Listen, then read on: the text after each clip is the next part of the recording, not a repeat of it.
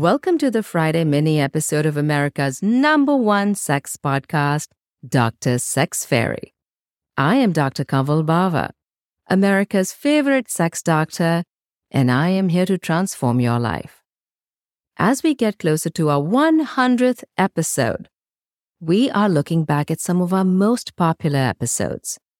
One such episode was about a very, very hot sex position.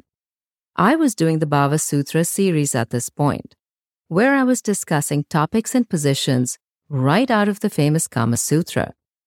This episode hit number one on both US and international charts, and now you'll see why. This week, I am giving you a really great sex position to try tonight. Whenever people think of the Kama Sutra, they think about acrobatic sex with people bent in crazy sex positions. But I am here to spice up your sex life without spraining your back and dislocating your hip. Let's start with a really comfortable position today. And then make sure you come back for more great positions next week, and the week after, and the week after that.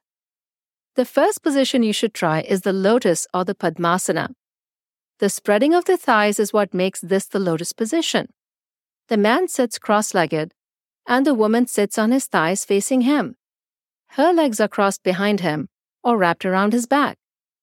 This position and type of penetration takes the pressure off the man's forearms, legs, and back that is often seen in the missionary or man on top, woman at the bottom position. It also opens up the woman's clitoris, and the friction as she rubs against the man will help stimulate it, leading to much more pleasure and a higher chance of orgasm for her. Considering the fact that most women don't orgasm as often as their men do, this really helps bridge what is commonly known as the orgasm gap. So you see, everyone wins. Don't forget to try this position tonight. And don't forget to check out all the other great Dr. Sex Fairy podcast episodes.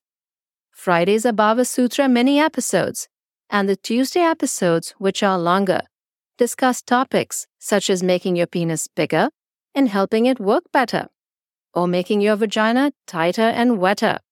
Trust me, you should listen to every single episode. Make sure you share this podcast with your partner and your closest friends. Pleasure for everyone. Until next time. I hope you enjoyed the Dr. Sex Fairy podcast today. I would love to continue this conversation with you. If you would like to get in touch with me, email me at askme at drsexfairy.com. Don't forget to follow this podcast and leave me a five star review. And make sure you follow my blockbuster hit TikTok account, Dr. Sex Fairy.